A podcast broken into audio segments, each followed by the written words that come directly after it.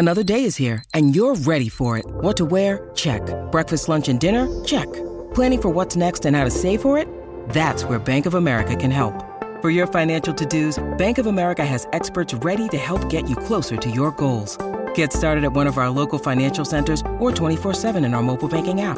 Find a location near you at bankofamerica.com slash talk to us. What would you like the power to do? Mobile banking requires downloading the app and is only available for select devices. Message and data rates may apply. Bank of America and a member FDIC. Welcome to Trashy Divorces. Week 70 million. That is not even true. it's not even true. This week, it is the week of it's not right, but it's okay. It's the princess and the bad boy. God, so Times two. good. This week, I covered the trashy divorce of Whitney Houston and Bobby Brown. Which is super sad. I mean, the. That. God. It's super sad. The remarkable part is I made it through without any tears, even though as soon as we wrap this, I'm going to do my crying alone. Aw. It is tragedy. It is a tragic story. Yeah. No, it Right. like, there's, it's a. It's just sad. It is so sad. And Whitney Houston is an angel. And Mm-hmm. this week you covered another princess and bad boy who, Mm-hmm. Yeah. Uh, a little shower after slightly that. different. Yeah. So I've got uh, Sandra Bullock and her. Who's charming AF? we love her. I mean, we're not. Occasionally, people suggest that we may bring some bias to our podcast, and indeed we do. we we are a okay with that, and we love Sandra Bullock. If and we loving Whitney Houston and Sandra Bullock is wrong, we don't want to be right. I don't want to be right. No, I do not love Jesse James, no, not after that. the cheating cheater who cheated and probably continues to cheat to this day. Yikes. So yeah, that was this week. Mm-hmm. Uh, good, good, good stories. Before we get started there, Mm-hmm. let's talk about what happened on Patreon, this week. Sure. Let's. Oh, we Oh, we did. We made a start here. we little did. little thing. We did for Tuesday because there's a lot between. We're trying to organize our workflow. Yeah, for real.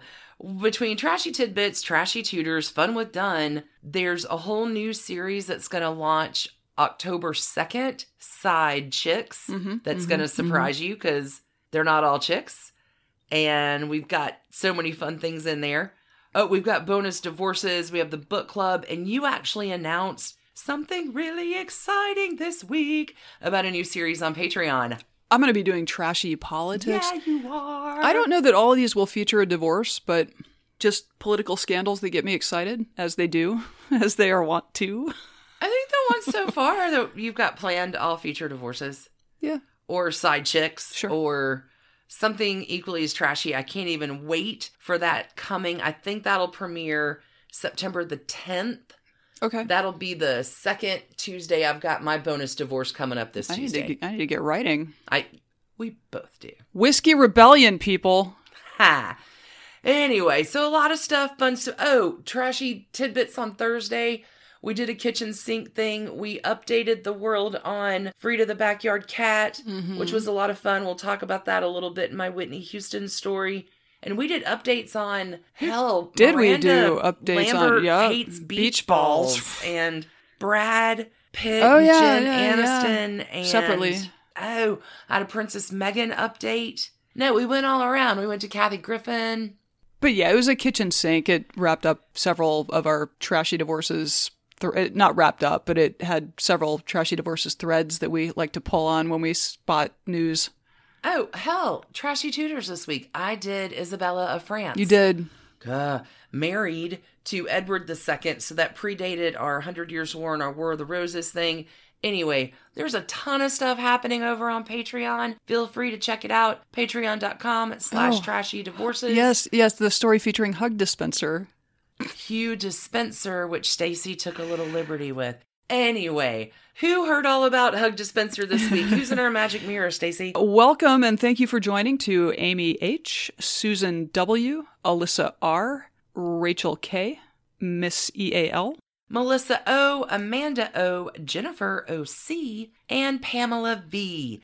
Thanks, y'all, Thank so you. much for joining us over there. We've got some, it's not right, but it's okay, sort of stories to tell. Princess and the Bad Boy, you ready to go? I am ready to go. Or do you mean go, go, go? Go, go, go. Mm, yes. Let's do this.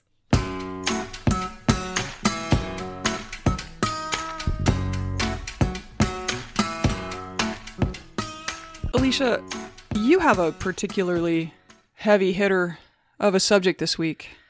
It's a it's a Is there anyone who does not love your subject this week? I don't think so. I don't think so. And Her she- and story she is will- tragedy and triumph. And she will always love us. Ah, she will always love us.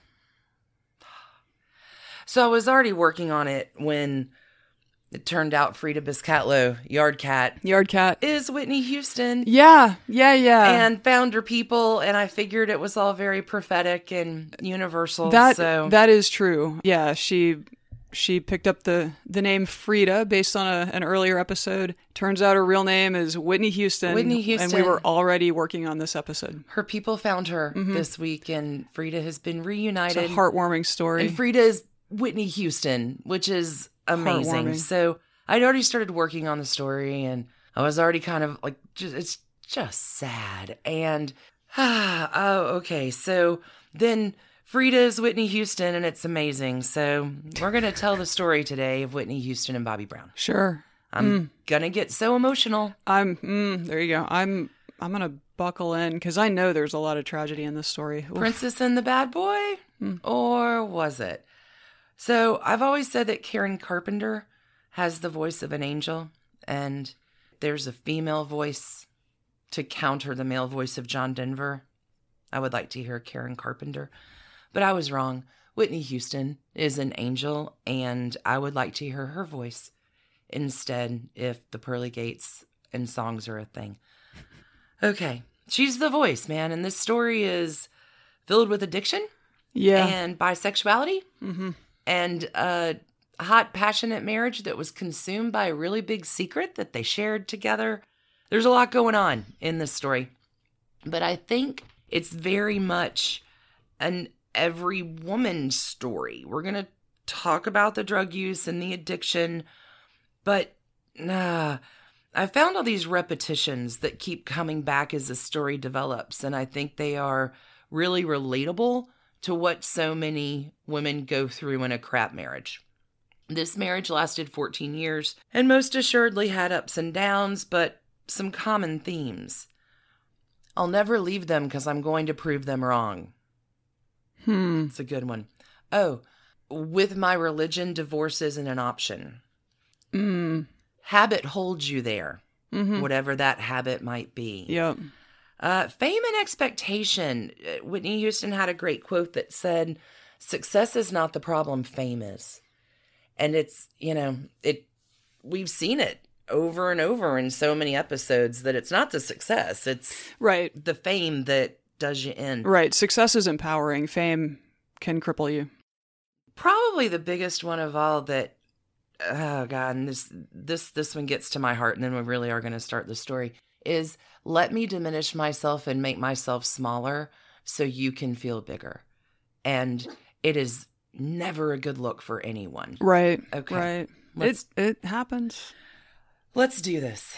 Whitney Houston, Mm-hmm. born August 9th, 1963. She's a Leo gal. Okay. We know all That- about Leos yeah, that here. does not surprise me. She has two brothers. She has a mama and a daddy, with a little bit of stardust on them. Mom is a legitimate gospel star in her own right. She was a backup singer for Aretha Franklin, who is Whitney Houston's honorary godmother. She Wow. calls her Aunt Ree. Wow. Oh, she was also backup singer to Elvis Presley, as well as her niece, Dionne Warwick. So that's good. The, the, this family knows fame. Oh, Yeah. dad is a record record executive as well. Oh, interesting. you know, I had no idea Mhm. that. All right. Okay. So she, this was the family business. This was the family business, but there's a difference between music is the family business and show business. Okay. Because they weren't like the eclipse kind of fame. They were very successful people who did very well in music. Right. And Whitney takes it off to a whole new level. Mama Cissy also has two Grammys. Yeah. Like uh, the awards, not. yeah. Okay. No, Wow. not two She's a- grandmothers. I know. We got all confused. No, a- two Grammys. Wow. Wow. I had. So that's quite the starting place Quite for the legacy. a talented child. It very true. And she is a talented kid. Whitney appears at one of her mom's shows one night as just like a little little and Whitney sings and the the stage gets rushed. Like and her mom is like, God has given you this talent. And Whitney, like so many kids who discover they really like to sing, heads on over to church. And for her, it's gospel music. Mhm. She's raised like her mother's a gospel. It's like, of course, gospel music is what she wants to do and it's her Mhm. calling and she loves it. And in an Oprah interview in 2009, Whitney talks about being introduced to gospel young. She heard it constantly. You know, I had a mother who was an entertainer. I'm a singer because of her. I just wanted to be a background singer and sing with my mom. No one in high school even knew I could sing. But she tells her mom. Her mom's like, all right, and teaches her how to do it, works with her in the studio. This is how you record, this is how you negotiate a contract. Mama Cissy also gives her, because Whitney knows all about the positives. Mama Cissy gives her all the negatives. Right. She taught her the things that she otherwise wouldn't have known. And Whitney Houston, like, starts out as a teen model. She's on the cover of 17 and she's super lovely. But Clive Davis gets a hold of her, and Whitney ends up having this career that her mom, like, has always wanted to have. So Mama Cissy is pushing her super hard and pushing her and pushing her. Yeah, it's a fine line between supporting and put. Uh, yeah. without sort of that back compensation of I don't want to say love, that's probably not the right word, but it's it's a drive and a determination without really the safety net to fall. Whitney has to be perfect.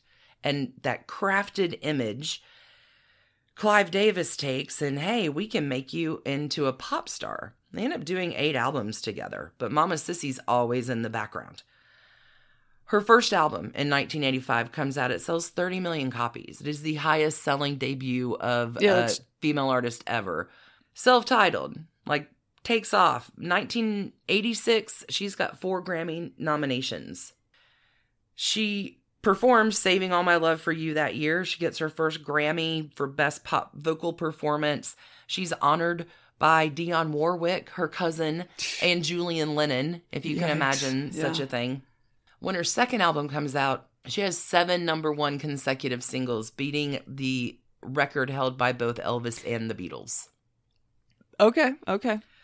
Whitney's on fire, and Mama is driving her career with Clive Davis right there, you know, on the pedal. Can you imagine being the person who's like, wait, I just, I just blew up the record set by Elvis Presley and the Beatles.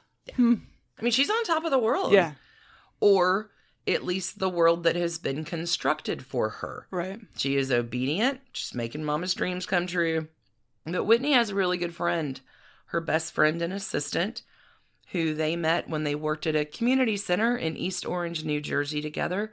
Her name is Robyn Crawford, and they're probably lovers. It's quiet and a big secret, but Robyn loves her and manages her and cares for her and really is that nurturing thing. She becomes her assistant, later her creative director. She travels the world with Whitney, and everything's going to be rolling along. But in the Houston family, it's not ever going to be okay to be gay. Well, and in the 1980s, like it's still a touchy thing In today. a perfectly but, crafted image, Whitney, like, Mhm. in the 1980s, like you don't that- come out as bi. Like, no, who the hell knows what bi is in 1985 anyway? Like, right, David Bowie fans. yeah, well, there you go.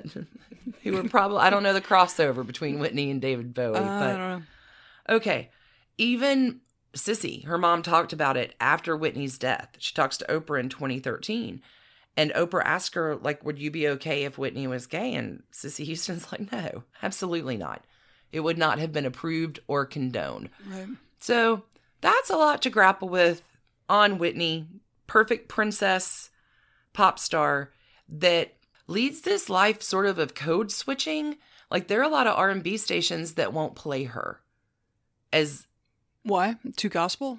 n- no, Too pop? too white. Oh, too what? Oh, sorry. Like she's not one of us. Like she's so like and so g- it's a mm-hmm. lot of expectation. I guess she. I yeah. I guess she was a massive, like, sort of crossover appeal artist. Very much so. Very Yeah. much so. And it it's a lot to grapple with, Mm-hmm. right? Hey, I'm in love with my best friend who's a girl, but I'm also a pop star and my image is everything all the time and I can never step a toe. I- It's a lot. Oh man, and then complex, complex. Okay.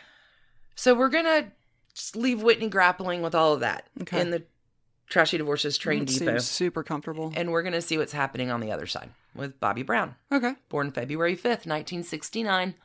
A little younger.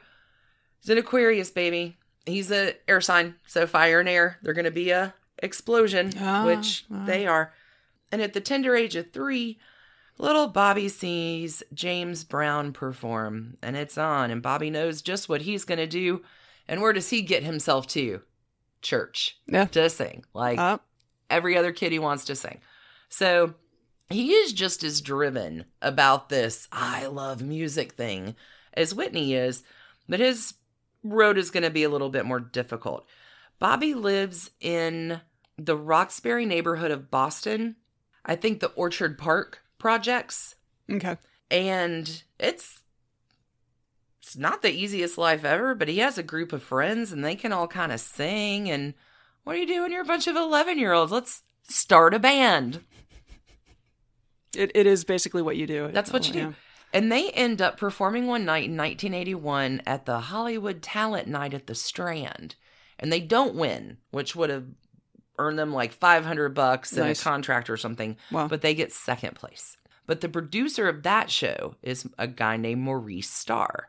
Mm. hmm And he likes them so much, they come to the studio the next day to record what will be their first album to come out in 1983, Candy Girl. Okay. Okay. So these five kids are like 13, 14 years old. Like, they're pre- I mean, did their parents preteen boys. did their parents give them permission to go to the studio with the nice man? Like that's I think- I think Oh, so. That's I creepy. think so. okay.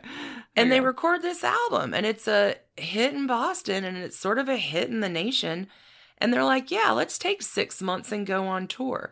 Like you should hear them talk like they're like 14. a bunch of preteen boys. That's crazy. and the tour bus rolls on up into roxbury. And like everybody's coming out of their house like what the fuck kind of alien spaceship is this? But the kids go on tour no parents. The only discipline they're getting is going to come from the people that they're paying. So we got Yeah. six months to do whatever the hell we want to a do good system. it's my prerogative okay so they're living a dream life Yeah. six months later, I mean, the girls and the fans and the shows and the everything. hmm Six months later, they come back. The bus drops them off, and everything's still exactly the same. They're like, "Was this a Yeah. dream? Like, what just happened?" But it's okay Yeah. because they know they're going to get a check Right. for all of that hard work, and the check comes. And when it comes, Life changing. uh, life changing in that it is uh, a check for a dollar and eighty seven cents. Are you? Oh my god. They got fucked. Yeah. and they're kids and their parents are not musically savvy like the Houstons are. Right. So they don't know how to write a contract or say, no, I need to own the royalties to my music. Or when we go on tour, we get the receipts, not you. Yeah. But they don't, it, Yeah. we got a record deal. It's like James Taylor when he signed his first record deal. He was like, I just wanted a sandwich. I was hungry. Like I would have done it. I didn't know I was getting fucked. I just wanted a sandwich. Right. So Oh, that sucks. I mean, did they ever? Did they ever extract? You know, their earnings from this guy? So there was a civil suit that was settled out of court. Okay. But they end up breaking that deal. They sign with MCA, Okay. but what they don't know is that they're undersigned with another label going through MCA. So, So they're they're exactly two- in the yeah, exact same situation. Two money people above them. So they don't make any money for their second album either. Oh my god. So they each end up borrowing half a million dollars apiece from MCA to get out of the bad underwriter contract. So their whole third album Good lord. that is lighting the world on fire is simply to pay off that the debt that they're already in to MCA. this is Not why you get in the music Business, this is kids. obscene. Uh, yeah, that's. I mean, uh, God. Okay.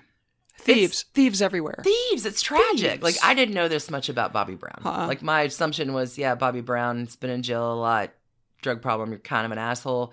But But also, he's been taken advantage of at every stage of his career. Every stage of his Every career. stage of his career. Okay. Okay. So now you have five 16 year olds who are mad. who are mad Underpaid with a and lot angry. of fame, but they're 16, so they have a lot of ego. Mm-hmm. And the front guy of the band is like it's every lead singer ever getting the attention. And Bobby Brown's kind of in the background, like, I'm not so into this. So he starts sort of making the show his own by ripping off his shirt, taking over dances, like doing other things that are not in the pre programmed set list that they've rehearsed every day for four years. Right. MCA kind of calls the band in and has a little consultation with them. And you may want to do something about Bobby. This is this is going to hurt your image because they're the popcorn candy teaser just like Whitney like Right. they're crossing over in a big way as well and Bobby's going to ruin you, you know? You can't keep this candy candy image. Okay. I'm sure that a bunch of 16 year old kids from Roxbury were like, oh, we're really into the candy candy thing. No, they hated it. Sure like, they did. We're in fucking pink sweaters. Uh-huh, like uh. this is not because this is not them. They are girling and. Oh, drinking and drugging sure. and having the time of their lives, but working to protect this super squeaky clean. Right. Okay. Right. The, the, yeah, the safe, you know, nice young men image. Right. December 1985. Bobby is voted out Whoa. by the band. And Bobby Brown will tell you, like, yeah, I left to go pursue a solo career. Nah. New Edition voted him out. Okay. But that's cool because Bobby is going to have a solo career, which he does. His first album's kind of crap, but he kind of lays low for a while, works pretty hard on his second one with some help from like Babyface, L.A. Reid. Gotcha. His second album, called Don't Be Cruel, when it comes out, manages five top 10 hits. Yikes. Okay. Bobby's riding high. Yep. Yep. Okay. Making it work. Now, before we hook these two crazy kids up, let me just remind you right now that Bobby is already a father of three. Wow. Okay. At 20 ish. Okay. Um, his first kid was born in 1986. This is not his girlfriend's child. This was a side piece. He has had a girl, steady on and off girl, since 1980 when he was 11. She has their first child in 1989, the second one in 1992. That 11 year relationship ends when she finds out that Bobby is engaged to Whitney. Oh, God. Yeah. Okay, so how does it happen? Why are people awful? I don't know. I'm going to use Whitney again talking about this that their meeting was not strategic. They were at the Soul Train Award show and she was watching him and he was fly and he could move. And he flirted with her first and asked, and this is, hey, if I uh, asked you to go out on a date with me, would you say yeah? It's, a it's an easy, smooth way, men. Just, hey, if, if I were, it's, you're gaining consent, you're asking permission to ask. It's a very good way to ask someone out. I don't know. Okay, but go ahead. It worked, Sure. at least on Whitney. They date three years before they get married. And she, And uh, he's still in this, what would be an 11 year long relationship over here while this is all going on Oh, yeah, as yeah, yeah. Okay, great. Yeah, great. yeah, yeah. Cool. yeah, it's cool. Cool, cool.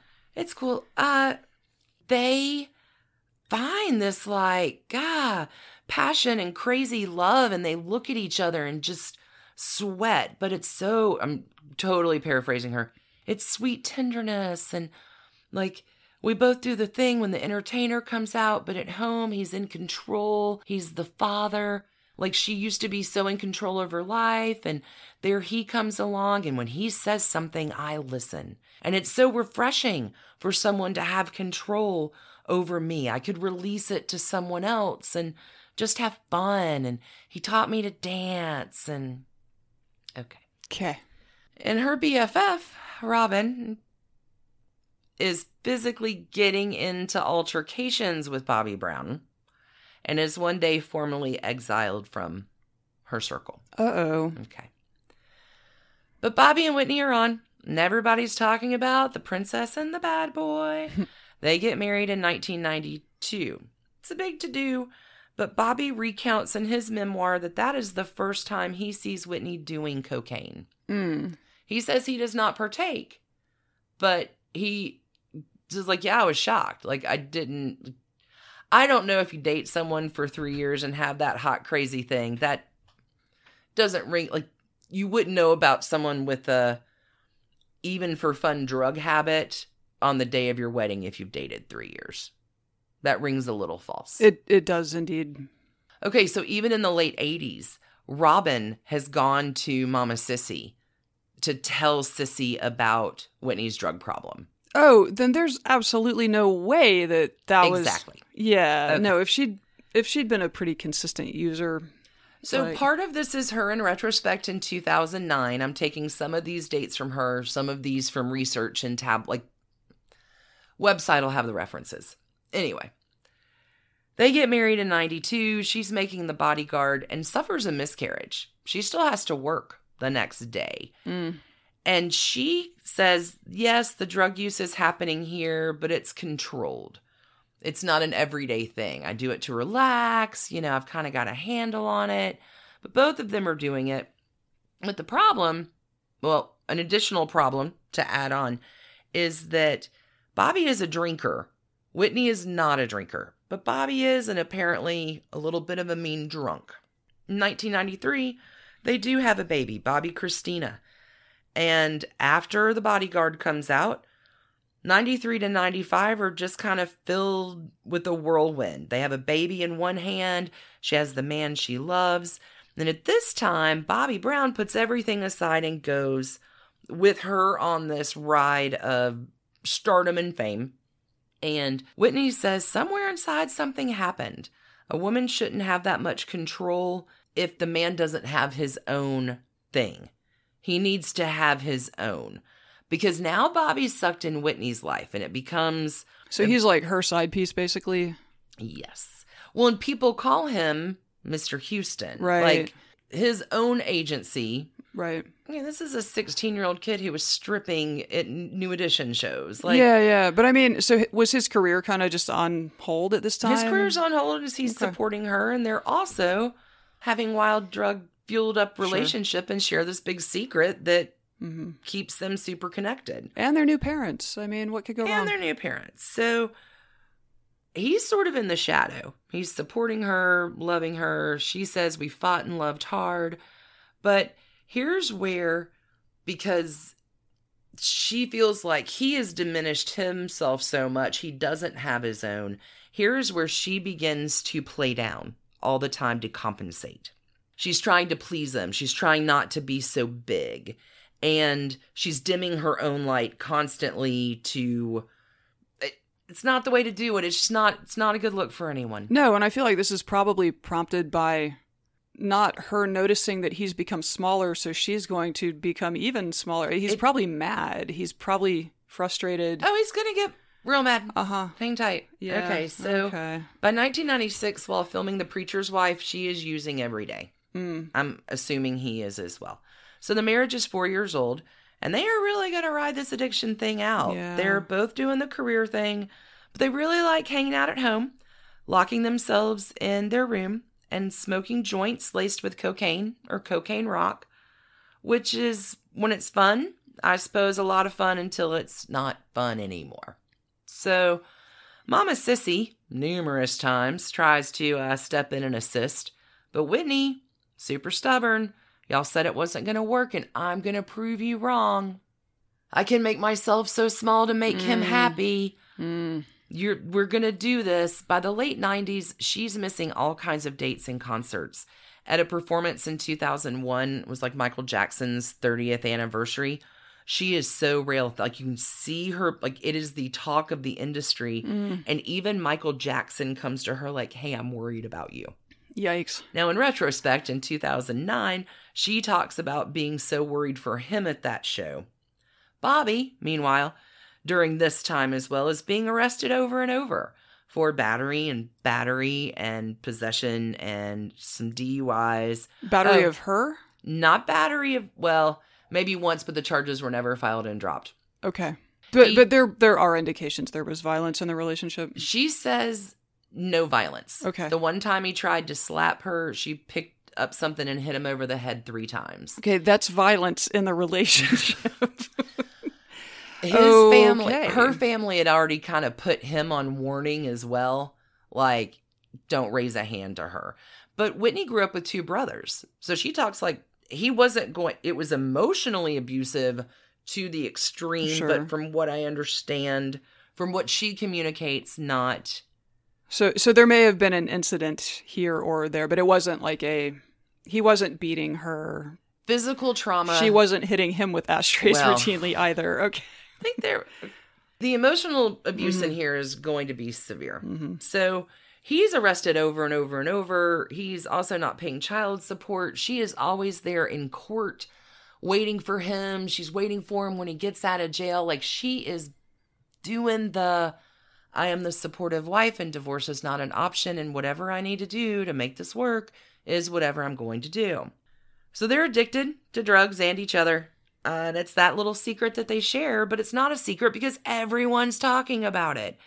And Mama Cissy is trying to get her help, and it's use no like formal rehab programs at this point, apparently, but let's take her away from the situation. Let's get her clean. Oh, she's doing better. Let's relapse. And every time it cycles, it gets worse.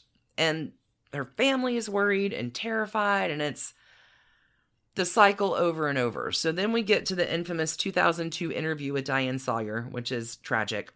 The best part is the little sleeping Yorkshire Terrier next to her. It was a bad day. and She was using. And they they're ten years into their marriage now. Yeah, 10 Okay. years in. And this interview gave us such memorable lines as crack is whack. This is actually about Win- Whitney defending that she never did crack. It's cheap and nasty. Crack is whack. You don't you don't do crack. It's not the okay. Diane also brings up that it's been reported that they have a $730,000 drug bill and Whitney Good says Lord. show me the receipts. Also in this year, Bobby, who was diagnosed with ADD as a kid, is also diagnosed now as bipolar. So drugs probably are not going to help Sure. any of the discovery and or treatment of that condition. I wouldn't think. I wouldn't think. And I bet that I bet, you know, I don't know, cocaine plays really well with whatever medication might be prescribed to manage the symptoms of that. Like Again, she says he is not violent, but emotional emotional abuse Sure. is his thing and he's kind of the master. mm, So after this, it's bad. The 2002 album is a flop. It's the worst Oh, no. performing one ever for her. oh, She's not going to release another album for seven years. wow. After the disaster of 2002, they kind of unplug and go further into the pot cocaine hole. And this is coming again from her 2009 interview with Oprah. It's fascinating because she, in this interview in 2009, is divorced and clean and has a pretty clear view of the problems. Whitney says, He was my drug. I didn't do anything without him. We were getting high together and he was my high. Like this was this was our thing. Oh, Whitney never really goes to formal rehab, but let me remind you about the time because she thinks she can heal her addiction through spirituality hmm Yeah, that's that doesn't surprise me. and takes off on a tour of Africa and Jerusalem. Meets the I kind of remember this. oh god, it it's all bad. Okay, So, so that did not work, is what you're saying. It didn't work. Mm. Uh, so in 2005, Bobby Brown gets offered this reality TV show called Mm, Being Bobby Brown. No.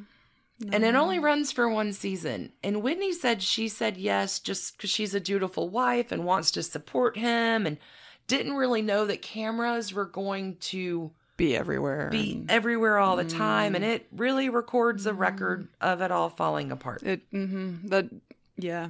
Okay. I think I saw some of that back in the day. Oh, critics called it a train wreck. Like it's bad. It's Mhm. and uh, No, because like she was strung out. She's in it, strung out. Like that's that's what I remember is she's strung out and he's Mhm. strung out. And again, it's the cycle. So all through this period, yeah. is These are just these are two people who just made each other sicker. Uh, you know, like entirely. yeah, So maybe one of them gets help and cleans. This is very like Elizabeth Taylor and Richard Burton. Um, one of them's on the wagon, one of them's not, and the other one's mad that we're on the wagon or we're not on the. Can, like they can never really get that piece together, but they're both addicted. Now I mentioned Bobby is kind of a mean drunk, but let me also go ahead and add into his alcohol, marijuana, cocaine thing that he started using heroin too. Oh, Jesus. So she is uh, really diminished herself by this point, and uh, she is praying spiritually. She's praying to God to give me the strength. Like I, okay, I I know this is bad.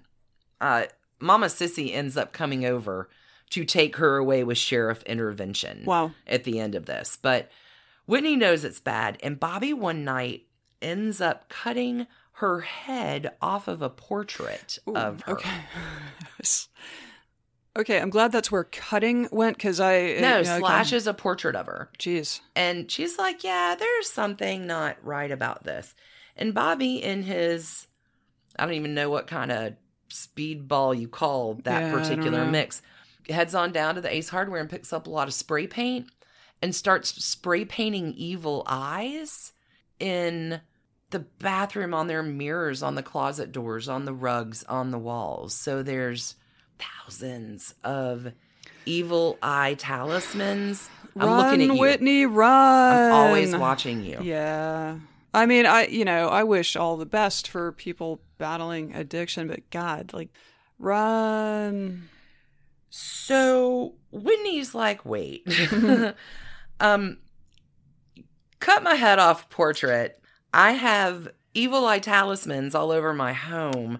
Oh, also, you're cheating on me, like on the Oh. regular. Fantastic. because I'm looking at your credit card bills and you're bringing all this filth into my home. And again, she's praying right. for God to give her that strength one day just for her to go. She does. Good. Okay. Whew. One day she says she's going out for milk and sugar and she never comes back again. What a see. I've I- done that. I I've like, pulled that move. I like that story In a different way, I, but like, I mean, I that. I know how the story ends, so I'm super sad about it. But yay, good for her. Yeah. So Whitney like gets herself in a program with Bobbi Kristina. Good. She's able to dry out a little. She heads out to California. Oh, can I just say, like, good for her because obviously leaving the child with the dad is a really bad idea at this point. Bobby stayed with her brother and sister in law for a little bit of time, hmm but there was a program that she was able to attend. Right. I bet there was a lot child. of family counseling involved Right. in it too. That was probably really helpful. So they moved to California, and she's waking Bobby up to get to school, and she's there when she comes home off the bus. All regular like, but Whitney's like sleeping through the day. She doesn't get out of her pajamas for six months.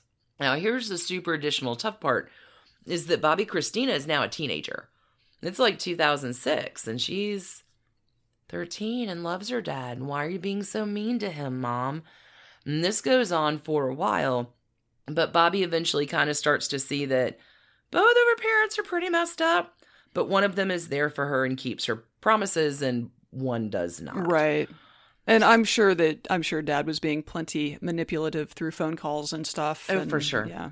We're going to follow up on Bobbi Kristina, I think, for Trashy Tidbits on Thursday this week. Okay. Because That's We a, have a- really sad story too, it's right? a sad story Yeah. and there's not enough to. Remember when we were going to make just a little comedy podcast about celebrity divorces?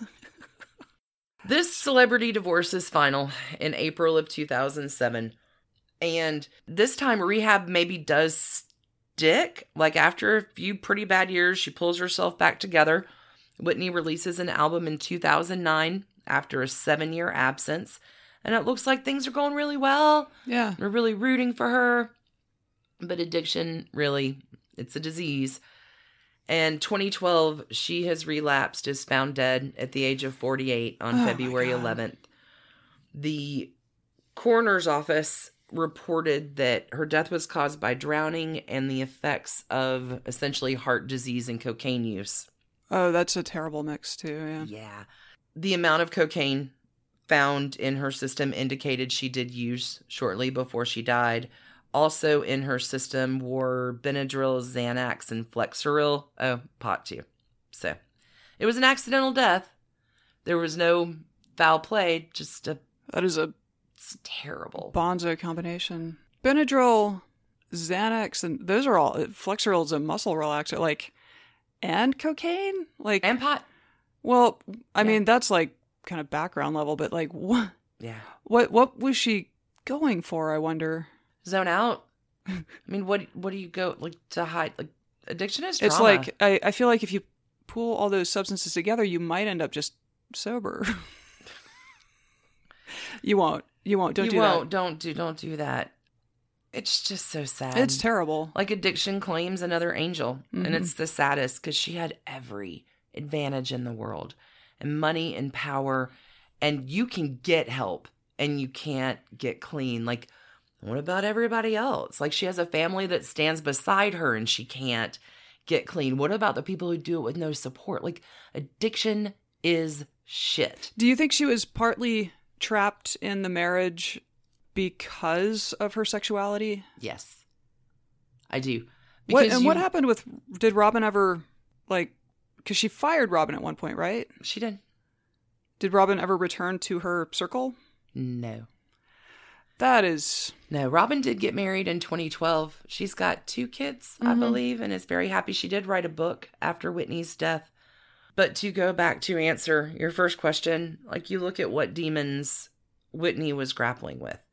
And I think there is something seated in her bisexuality.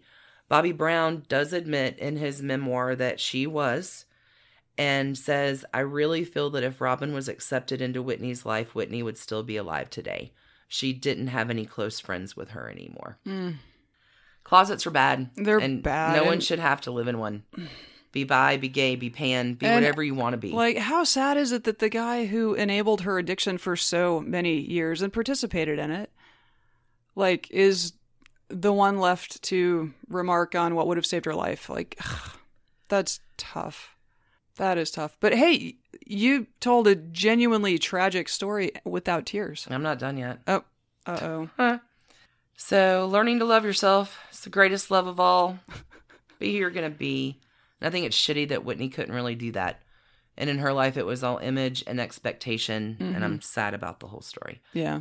She leaves a legacy of that voice uh, two Emmys, six Grammys, 30 Billboard Music Awards, 22 American Music Awards, acclaimed and celebrated Mhm. Whitney Houston halos for all time. Yeah. Bobby Brown has proceeded to go through the mill. More arrests, more like it. I think by now he's cleaned himself up. He is remarried to his manager, a lady named Alicia Etheredge. They have three kids. Found an interview with him, I don't know, like a year or two ago. It seems like he gets that he has another shot in his life and he sounds pretty grateful about it. But as, I don't know, as trash cans go, there's Yeah. No, it's that's rough. All of it was bad. Addiction is bad. Mm-hmm. I feel like I should say something more profound than that. There's the trashy divorce of Whitney Houston and Bobby Brown. Went out for milk and sugar. Went out for milk and sugar. Didn't come home. Probably bought herself several years of life, though. You know? I think so. But I mean, she, you know, heavy drug user for Mm-hmm. 25 years? Or whatever, 25 years of drug use? That's Yeah. Triumph and tragedy. There's Mhm. the sad tale of Whitney Houston and Bobby Brown. Well, thanks. Our little comedy podcast took a little turn, but that's okay. Sometimes they will. The best part, I really think, is that Frida Biscatler, the yard cat, is named Whitney Houston. That seriously, That's the when- part I'm going to hold on to in my heart. when that very nice woman saw the cat and her it's eyes lit up, she was and like I have to call my husband, boyfriend, not sure, but you know the the person who initially got a kitten and named it Whitney Houston Who's been living in our yard. for six months. I love it. We're so happy she found her people. That's seriously the brightest side, I guess, of the Whitney Houston story. We hope Whitney Houston, the human Whitney Houston, has found some peace Yeah. as well. Hmm. Okay, let's take a little break. Yeah, Come back with another princess and a bad boy. yeah. Yeah, let's do Yeah. this.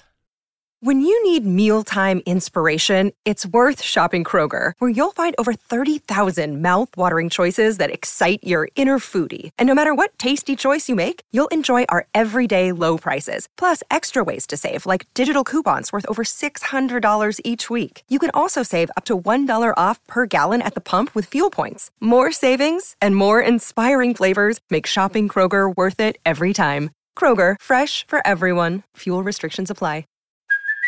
Hey, it's Kaley Cuoco for Priceline. Ready to go to your happy place for a happy price? Well, why didn't you say so? Just download the Priceline app right now and save up to 60% on hotels. So, whether it's Cousin Kevin's Kazoo concert in Kansas City, go Kevin, or Becky's Bachelorette Bash in Bermuda, you never have to miss a trip ever again. So, download the Priceline app today. Your savings are waiting. Go to your happy place for a happy price. Go to your happy price, Priceline.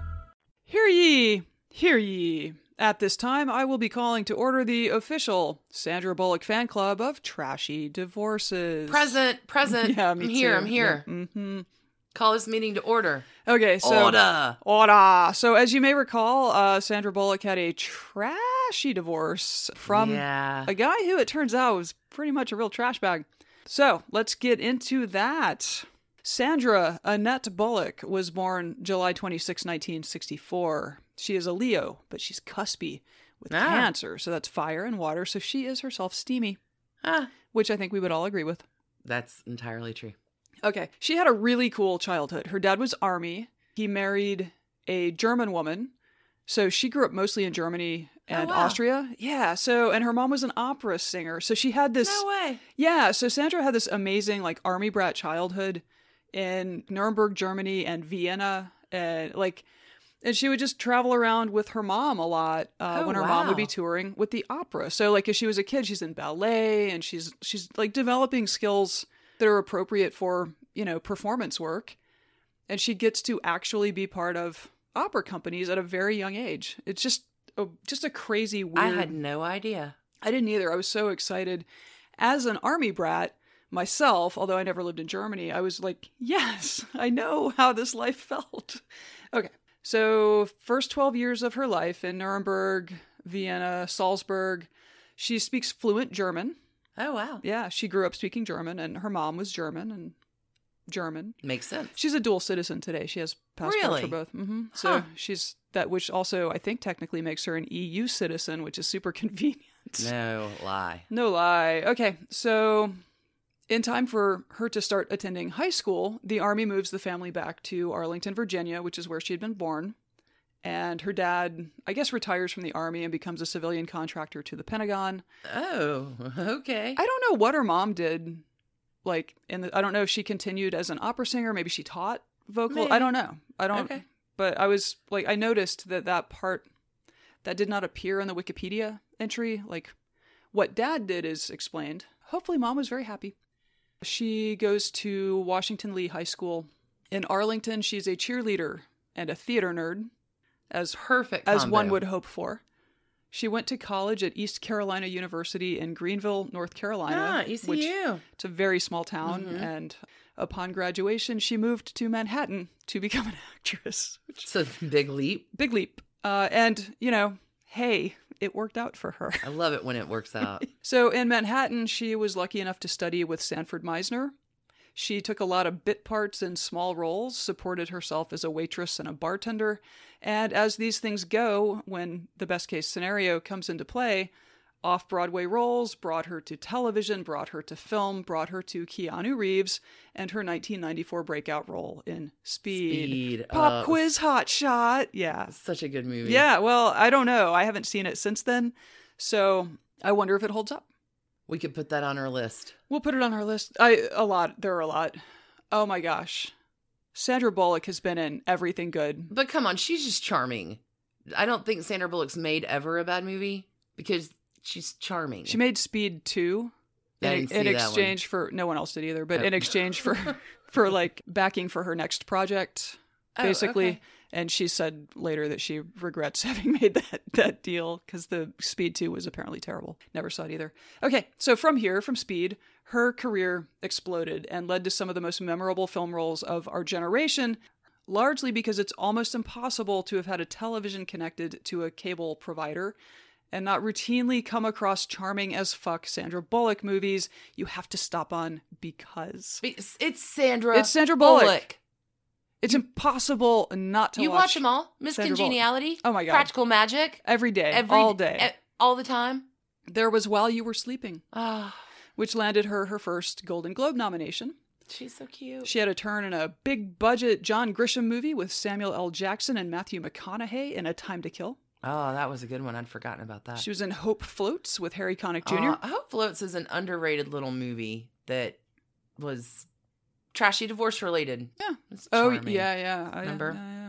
And then, of course, one of the greatest films ever made, 1998's Practical Magic, So good. which I just realized was directed by Griffin Dunne, son of Dominic. your It's all a spider web. your Patronus. my Just- fairy godfather. J- I just want to say names because I love all of these women. Uh, this brought together a remarkable cast with Sandra Bullock, Nicole Kidman, Stockard Channing, and Dianne Wiest. There- Amazing. It is such a nothing good. wrong with that movie. She was just getting started, though. Oh, she sure was. She was just getting started. In the 2000s, there were more permanent film favorites with Miss Congeniality and its sequel. Aw. She had dramatic turns in films like Crash and the thriller Murder by Numbers. She did more rom coms like Kate and Leopold and Two Weeks' Notice with Hugh Grant. She was a huge star. She was America's sweetheart. And honestly, like she filmed 28 days in Asheville, North Carolina, like not. I don't. I think it was not long before I moved up there for a couple years, Huh. and so I knew movie too. I don't think I ever saw it, but I, like I knew good. I knew people who had waited on her in restaurants or like bookstores or whatever, like people who had just interacted with her in the community who said like she's perfectly normal, totally nice, like she's she's exactly what you think she is apparently. I love that. Yes. So, on that note, we're going to park dear perfectly normal Sandra Bullock Charming AF. charming AF, Sandra Bullock at the Trashy Divorces Depot. We're going to move on over to the bad boy who swept her off her feet while apparently also sweeping a lot of other women off their feet. Oh no. Yeah, he's oh, gross. no. Okay, let's meet Jesse Gregory James. Born April 19, 1969. He is an Aries Taurus cusp. Ugh. So basically, we have two fire signs, right? No, there's nothing wrong with that. I just I don't like him already, so it I'm predisposed to make the ugh. Yeah. sound. So, okay. Well, he was born in Long Beach, California, and it seems like his family life was pretty shitty. His parents divorced, I think, when he was five. He was really young. And he was raised by his dad, who was an antiques dealer and also physically and emotionally abusive to him. Oh no. Super good. There were stepmothers as well, who I guess were extremely cruel. Um, all of this is as he tells it, and I, having watched some interviews, like I don't consider him a terribly reliable narrator. Okay. I think he's a massive bullshit artist, but I, but I don't know. Like clearly, his childhood was not awesome. like let's start there. So you know, mean, mean dad, mean stepmoms, but next door to his dad's antique shop was a Harley Davidson parts shop. And so this little kid who I think is feeling very powerless in the world and just, you know, awful, uh, is constantly seeing these gigantic, loud machines being driven by these extremely masculine men. Power. Like this is And- yeah, yep, that's got yep. an imprint. Yep, and it it gets in his head, and it's yeah. So that's his thing. He was a tinkerer as a kid. I will. I'll give him a lot of credit on the score. He is like an amazing self-taught engineer. You yeah, know, like okay. Yeah. He anyway. We'll get into that. So yeah, as a kid, he'll take stuff apart, put it back together. He's it's it's his thing. You should always let kids take stuff apart and put it back together. Or try. It's never gonna go back together. Rarely. Some of it, sometimes it will. Apparently, that's how you can tell, like engineers and physicists from the rest of us. Let's take it apart. If- Can we put it back if together? there are parts left over, it's the rest of us, and if there are not, then Your they're kid isn't destined for NASA. budding physicists and engineers. Okay. So unfortunately, Jesse James also as a as a child and teenager and Ute was also a petty criminal. Uh, he was a car thief. Oh, He was an occasional armed robber by his telling of it. put those engineering skills to good use, did you? Yeah, uh, he was extremely violent, again, in his telling of it. And uh, that's all from his. He wrote a memoir. He self-reports. he on his self-reports violence? on his Nice. yeah it's called american outlaw Yikes. and maybe it's true i again i unreliable narrator but i don't know so he found football so he could channel his aggression into a way and i don't know he got uh, he spent 90 days in jail for car theft at one point he What? says like he says he was like all of the d1 schools wanted him to come play football for them because he was so good at it. But when the scouts came to to actually like talk to the kids at his high school he was in jail. So he ended up at community college. Bummer. might be true. Hmm. I re- like I seriously I have a lot of questions about this guy. So he starts at Riverside Community College playing football, but he dropped out after 2 years with injuries, started doing security for bands like Slayer and Soundgarden, like hardcore bands, Danzig. Okay. During this period, he married for the first time Oh, to a woman named Carla. They had two children. nice. In 93, he was injured when he fell off the stage at a concert. oh no. And so, like you do, he went and became an apprentice to a motorcycle customizer. Oh sure. I I don't know how A got to be, but A got to be. I don't know if you're recuperating, you think about the things that make you happy. I mean, I've been in a hospital bed six months. You think about the things that, like, okay, what do I want to do? He wanted to go play with fucking motorcycles. Yeah. I respect that. Okay. So he opens West Coast Choppers, uh, Ah. which is going to be his brand going forward, in his mother's garage. And then he moved it into a tiny place in Long Beach. And he says he had been frustrated by the lack of style and the lack of Panache. risk taking. Yeah, the lack of Oh, panache in the industry, in the motorcycle customizing industry. I guess it's a thing. I don't know. He wanted to get really wild with builds. And uh, in 2001, the Discovery Channel chose his shop as the focus for its multi part documentary, Motorcycle Mania. We are not your typical motorcycle customers. We can barely walk without injuring ourselves. It's true. I don't think we're going to get ourselves on a bike Yeah. anytime soon. Yeah. So obviously, this is a great thing for West Coast choppers. It also heralded the end of his marriage to Carla, uh, whom he divorced in 02 and immediately married his second wife, adult film actress and future felon Janine Lindemulder. Oh, I hope I spelled that right. That marriage lasted two years and produced a daughter named Sunny. great. Okay, these were solid years for Jesse's professional life, though. From 02 to 06, he hosted the Discovery reality TV series Monster Garage. Seriously? I'm so out of touch. Okay. Yeah, I missed this too, but I I'm not sure how because it really it would have been right up my alley. I was probably too busy watching Mythbusters.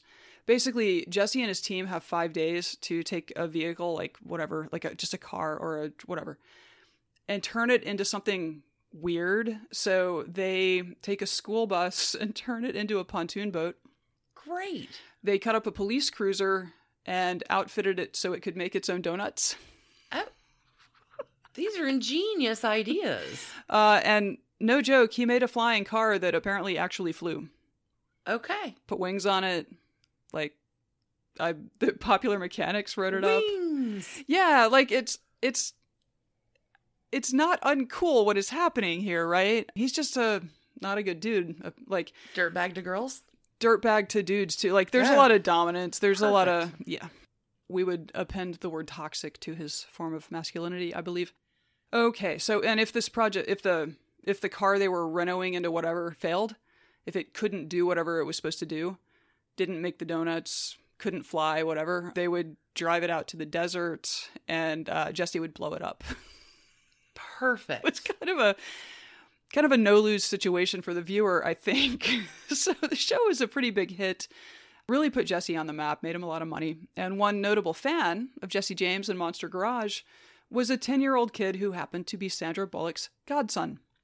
Oh. So, as a present, starts. Yeah, as a present to the kid, she arranges a tour of the Monster Garage set. And in December 2003, we retrieve Sandy, Sandy Bullock, from the trashy Divorces Depot. So she's just doing something nice for her nephew? basically, yeah. Where Ah. she has become smitten with a dude who seems pretty bad at impulse control, but is also hyper masculine, builds loud machines, and often talks about the satisfaction he gets from beating people up, running them off the road, ripping off his customers, and other totally chill things. So, I have so many questions. America's sweetheart, meet America's meathead. Yikes. Yeah. Yeah. So, Super yikes. you know, opposites attract, I guess. Oh. They kept things pretty low key and low profile. They dated for about a year. I guess sometimes they, like, photographers spotted them vacationing in Hawaii and watching drag races in Las Vegas. But it just, it doesn't seem like it was something they played up a ton in the press. I read a 60 Minutes profile on Jesse by Vicki Mabrey from February 05. And there is a single sentence toward the end that just says he's dating Sandra Bullock. like, he's not, he doesn't answer questions about her. Like she is not a topic. It's just a little biographical thing. There you go. hmm They got married like four months later. So in July 05, uh, the wedding was pulled off without excessive fanfare uh, or paparazzi, even. They held the ceremony at the Folded Hills Ranch in Solvang, California, and they shuttled in 300 guests who were only told that uh, there was going to be a wedding at 8 p.m. They pulled a Madonna and Sean Penn. Mm-hmm. Yeah, the guests were told to to come over for a hoedown, and they had a bluegrass band. I think it was called the Cousin Lovers. Perfect. wow. Yeah. So Sandy walked down the aisle to a recording of her. Her mother passed away in 2000, so a recording of her late mother performing an aria called Casta Diva. Aw. Her sister made the wedding cake. Jesse showed up to the party in a red monster truck. I mean, in March. Was the day I've always dreamed of. So in March, just a few months earlier, she had told Vogue, uh, Vogue magazine, "I was a bolter. I would get so scared because my idea of marriage was not a very pleasant one, and now I look at it in a different way. I threw away what society's version of it was, and I went, why does it have to be anyone else's version but mine?" And that makes a lot of sense. It does, and I think that actually it's very important that you do that before you get married anyway. Like in any case, it just seems like this was not the right fella to Mm. throw that away for. Okay, anyway. So let's talk about what's kind of going on in their lives around this time because I there's just a mismatch here. In 06, Monster Garage goes off the air. I gather that Jesse frequently butted heads with the execs at Discovery, and in particular, uh, in 06, he insisted on going. In 2006, he insisted on going to Baghdad to trick out a Humvee that had been damaged in battle. Nope. And Discovery did not want him to go. Can't imagine why liability costs on that one. Sandra Bullock did not want him to go. Nope, can't imagine. He uh, he went. Apparently, he paid his own way, but they did air a thing called Iraq Confidential with Jesse James or whatever. Oh, and God. Okay. but I I mean, think about it though. He, I think it was good for the troops that he hung out with and like built a thing with. 06 was a very bad time in the Iraq War, and like it must have been very very nice for guys whose job is like maintenance of vehicles to suddenly like have a creative project with a cool dude who just flew into a war zone for no reason. okay. Apparently they lost all of his gear in Kuwait too, and so he had a bit of a delay while they found it. Jesse seems to view himself as some kind of marketing genius. So, like, you know, the show goes off the air, but I guess he moves on and he keeps making custom bikes. But apparently, where he's really making his money is on West Coast Choppers branded merchandise with like the Iron Cross. Like his logo is very Third Reich, like, but also kind of biker chic. I guess there's a lot of overlap there for I think not good reasons, but in any case, he acknowledged at some point that the shop lost money on the bike builds, like all these custom choppers that they're making that retail for $150,000. He's still managing to lose money. How? That's a great question. Curious about this. Yeah. So it's the cash flow from all of his like t-shirts and like they just put the logo on everything. There was they So it's the merch store It's the- it's the the, merch store. motorcycle Mhm. shop. Okay. Yeah. Okay, he also like in 06 07 he opened a burger joint down the street from the shop. Sure. Like you do. And like he made the point in one interview that he's kind of the only television personality in America where you can just like call his workplace or show up at his job. So he would there would be crowds of people at his shop cuz he's semi-famous. So I guess he opened a burger stand to uh, feed them. Well, you got to feed the people lunch at your hamburger shop, diner, merch store. Ex- Come on. buy a t-shirt, buy a burger. Would you like fries? And a motorcycle with that. Yeah, so both of the like his West Coast Choppers and the Burger Joint have both closed since. Uh, he did a season of Celebrity Apprentice in 2009. I He's apparently a big fan of Donald Trump. perfect. Sandy, meanwhile, also had a few kind of weird years at work. 2006, she did The Lake House, which made money, but there was like a time travel element that sort of confused everyone. And then Premonition in 07 also had, it was presented in an out of sequence way. I saw it. It was, it was confusing. It was not her best work. Just say that. Made a lot of money. But her focus at the time really was, I think, kind of integrating herself into this new family because she was now the stepmom to three kids, to like Jesse's three kids. In 07, she said, Here's the thing I have children. I married into children. I love those children. My concern and my love for those kids as a co parent is no less than if I had had that child biologically. I don't see the difference between that and having your own child biologically. My priorities are love, my want, my wishes for them, my discipline, my rules, my fun is because of my children. I have them. I feel for the children I have in my life, and I would not change that. No.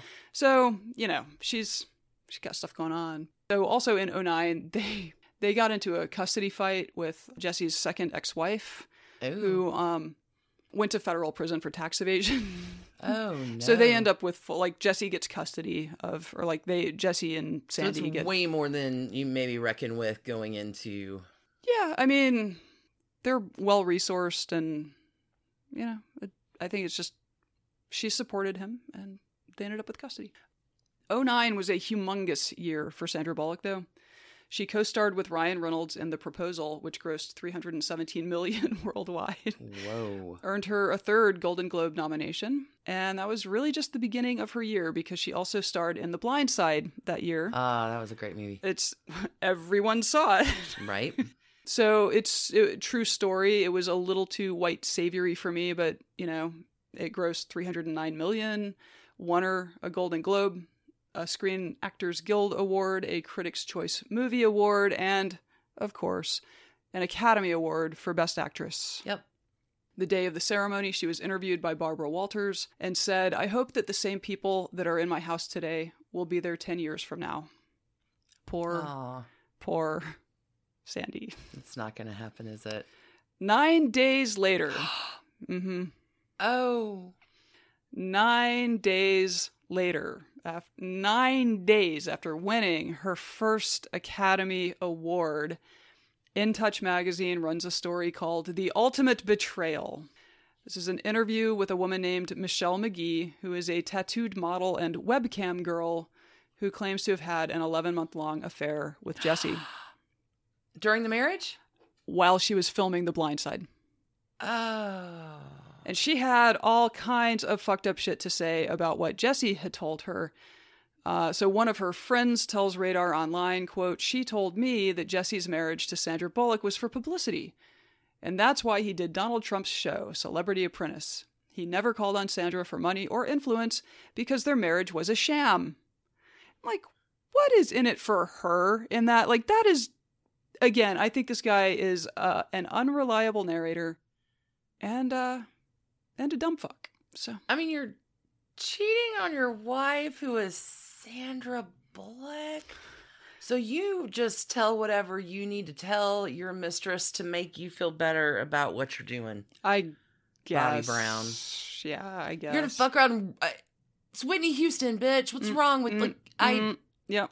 I don't yep, understand yep, yep. it. So you know, as as a like the magazine, of course, had contacted Sandy's people to get comment. right. comment, So she had moved out a couple days before this like got published. The day it published, she- but she didn't know about any of this until they call for comment. I mean, she was. That is an awkward turtle phone call. I'm sure it went to her publicist, who then made some phone calls. Ugh. Okay.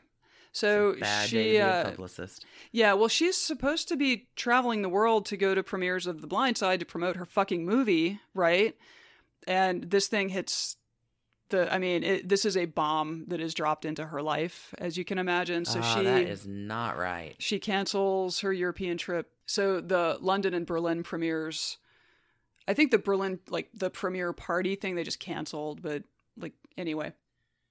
Jesse releases a statement the next day apologizing to Sandy and his kids for being a complete asshat. Quote, This has caused my wife and kids pain and embarrassment beyond comprehension, and I am extremely saddened to have brought this on them. I am truly very sorry for the grief I have caused them. I hope one day they can find it in their hearts to forgive me. Over the next several weeks, more and more women come forward to report their affairs with Jesse during his marriage. No. One of them has 195 text messages to prove it. Jesse sees the writing on the wall and checks himself into a rehab center in Arizona for a little me time on March 26th. On March 31st, Us Weekly publishes a photo of Jesse wearing an SS officer's hat doing a Nazi salute Oh under the God. headline Jesse James posed as Adolf Hitler while dating Sandra Bullock. Oh my god. It's the headline you want. it just gets mm. worse. Yeah, there was some helpful context as well. Quote, the photo comes out days after TMZ unearthed a shot of James's alleged mistress, tattoo model Michelle McGee, wearing a swastika armband at a photo shoot. No. So these are these are good people. I just they're not. His friends were like, "Come on. Jesse's just a history buff." Jesus. Which does no favors to history buffs who are not exclusively interested in the Third Reich. I His dad, which he says he hadn't spoken to his dad in like 25 years, his dad pops up, piles on with a video he posts online saying that his son was obsessed with Nazis as a kid. Oh no. Thanks, Dad. So Jessica Oh, Cohen at Jezebel, um, and again, we'll have all the links to everything on the website. Jessica Coen at Jezebel followed up with just a perfectly written response in a piece called "We Got What We Needed from Jesse and Sandra." So she says, quote, but we suspected all of this, didn't we? We were teased with the maybes and the insinuations and suggestions, though nothing was deemed an actual fact, so our attention was held by the possibility that things were just getting worse. It seemed inevitable that they would. James didn't even bother issuing any real denials as reports of sexual harassment came out, and now we're up to mistress number five or something. In the tabloid justice system, we instinctively believe stars are probably guilty until proven innocent. And how can you provide proof that James wasn't bad news? You can't. But you certainly can provide visual proof that he was a total asshat. Oh my god. so, on April 23, 2010, Sandra Bullock filed for divorce in Austin, Texas. Later in the year, Praise the Lord. she completed the adoption of her then three and a half month old son, Lewis, a process that she and Jesse had begun several years earlier. And I think the baby had moved in with them in January. Jesse still brings this up as the worst part of the end of this marriage. Whatever, dude. You're a Nazi. You've got bigger problems. I mean, alleged, alleged, allegedly.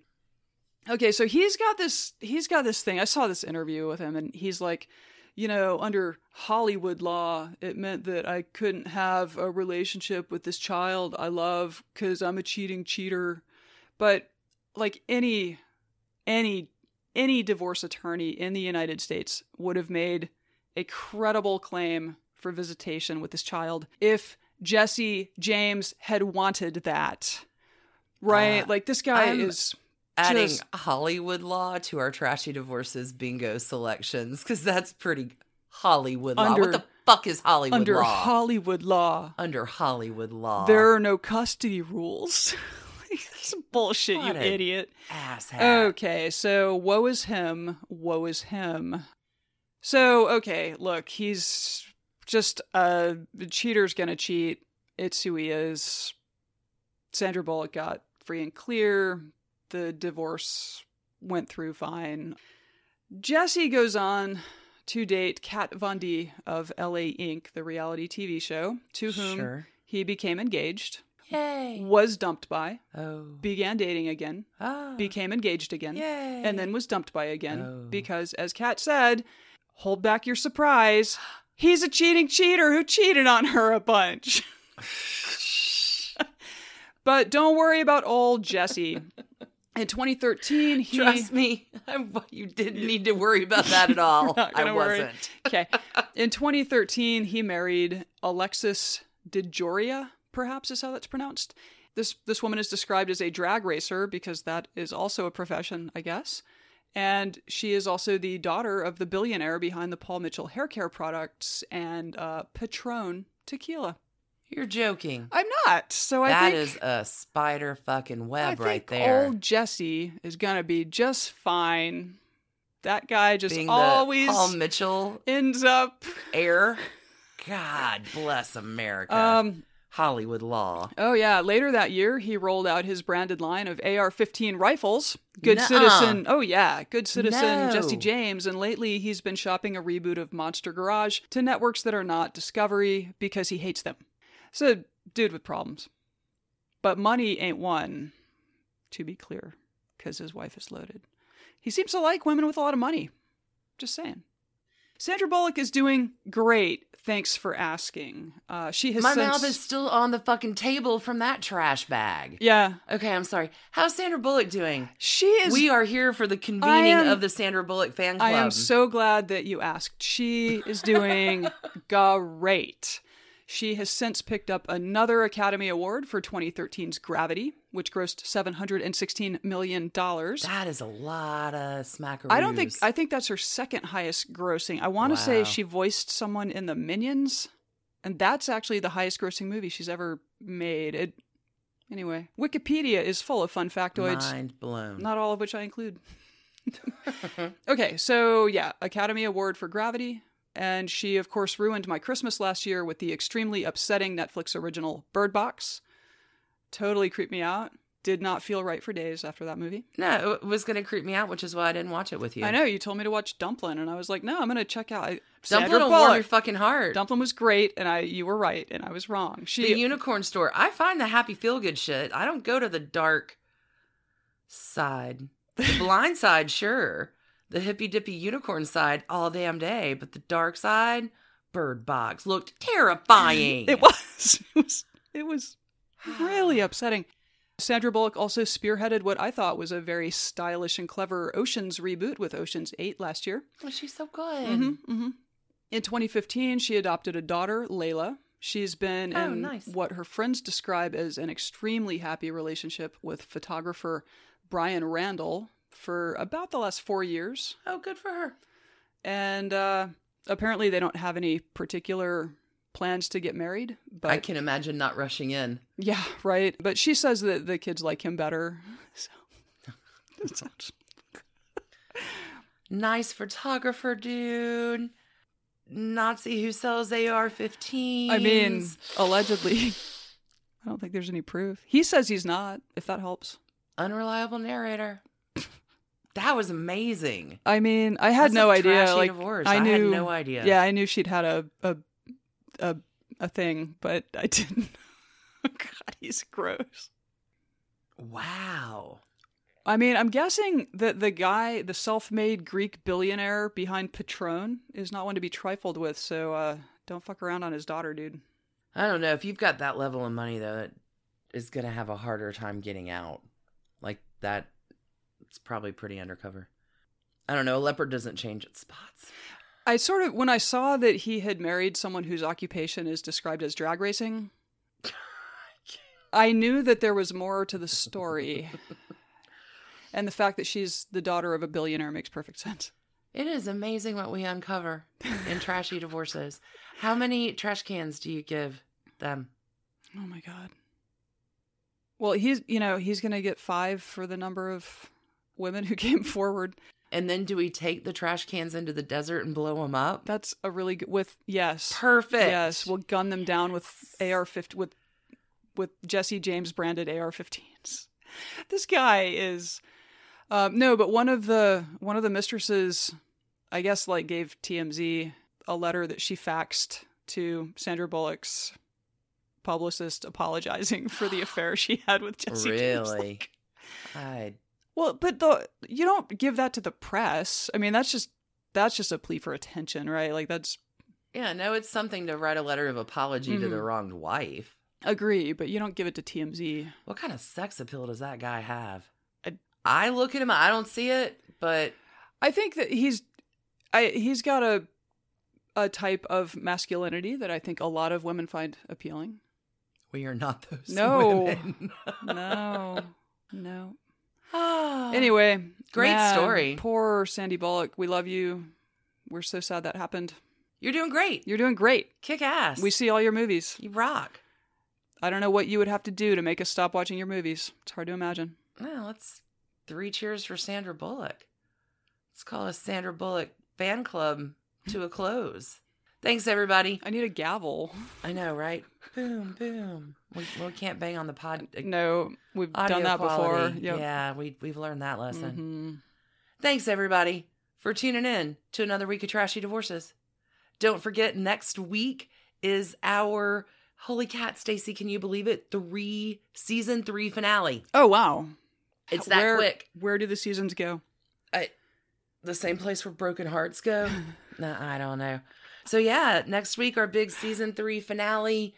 We will catch it back on the flip side with more trashy divorces.